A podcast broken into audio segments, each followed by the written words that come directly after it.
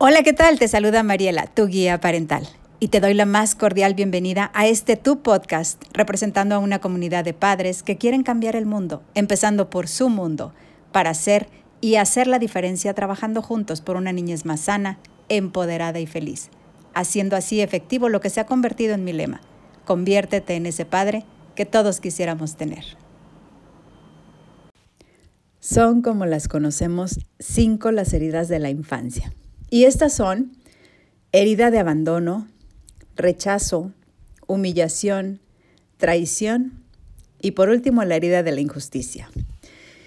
Y las heridas de la infancia son experiencias dolorosas que vivimos muchas veces en soledad y que en la mayoría de las ocasiones no sabemos ni siquiera que las tenemos. Muchas de las heridas con las que vivimos fueron transmitidas de obviamente de manera inconsciente por nuestros padres durante la infancia y quedan ahí registradas en nuestro cerebro. Y eso que terminamos creyendo que somos, así como de lo que la vida es, crean un mecanismo de defensa. Entonces debemos dejar de contarnos esa historia que a lo largo del tiempo pues nos la hemos venido creyendo, porque somos merecedores de una vida próspera, pero sobre todo una vida feliz. Y sabemos cuáles son y logramos identificarlas, si, si logramos hacer esto, podemos evitar criar hijos con ellas, ¿sabes? Las situaciones vividas durante la infancia nos marcan de una manera fuerte y afectan nuestra vida adulta. Y es en esa adultez cuando nos damos cuenta de que existen y ponen freno para lograr para, eh, tener una vida saludable emocionalmente.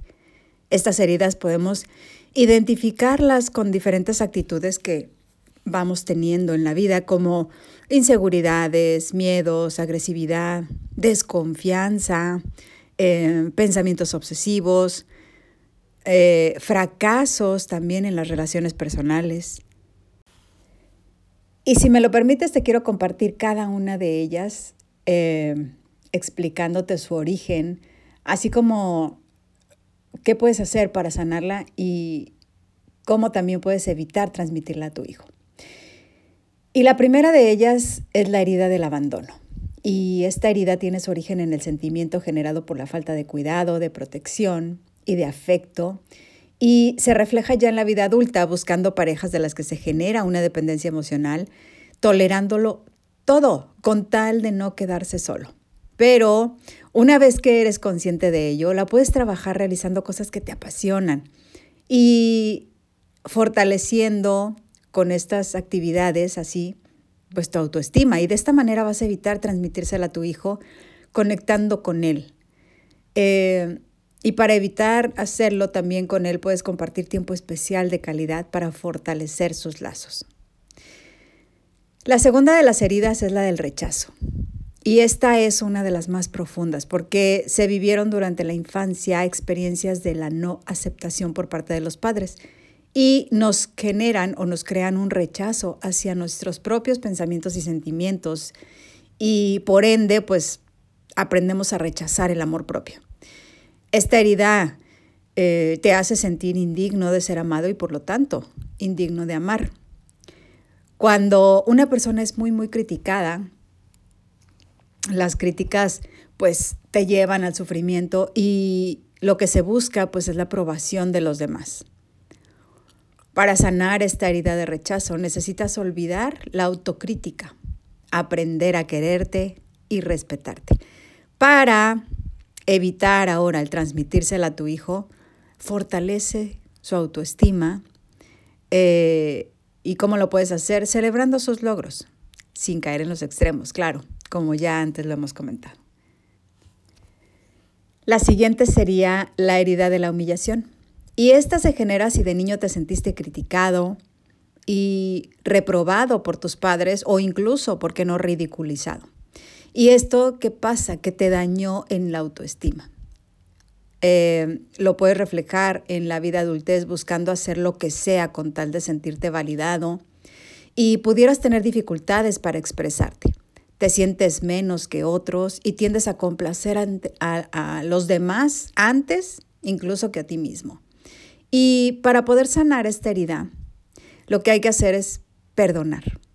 pero perdonar de corazón a quienes te dañaron, reconciliándote con tu pasado y valorar tus propios logros, enorgulleciéndote de los resultados que sea que hayas obtenido.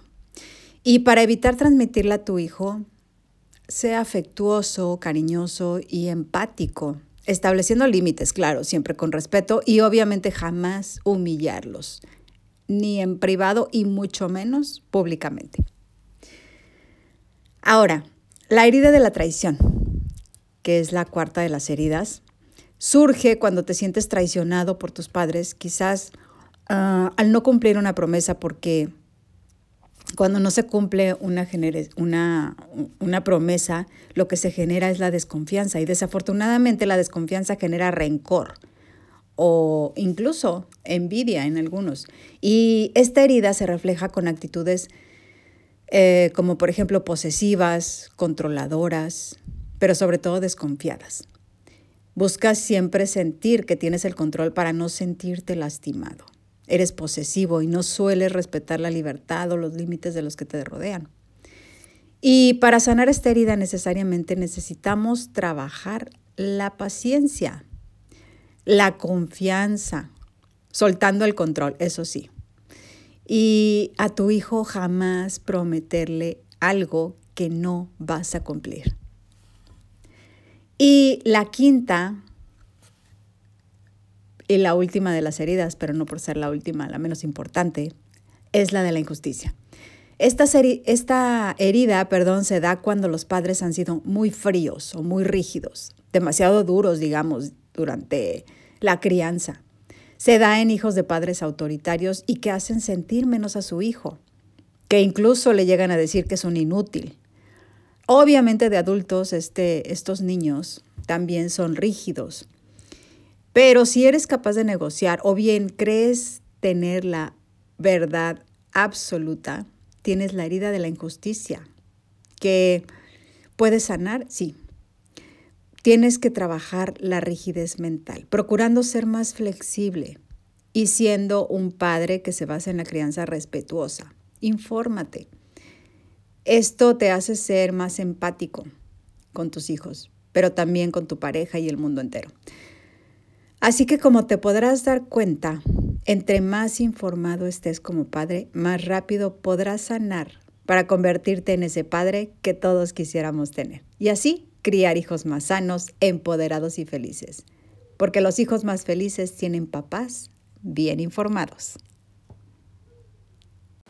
Y estoy segura que este mensaje agrega valor a tu vida, a tu día a día. Es por ello que te invito a compartirlo para juntos llegar a más y más padres, para hacer de este un mundo mejor. Un fuerte abrazo a la distancia y que pases una excelente mañana, tarde o noche, cualquiera que sea el momento en el que estés escuchando mi mensaje. Soy Mariela, tu guía parental.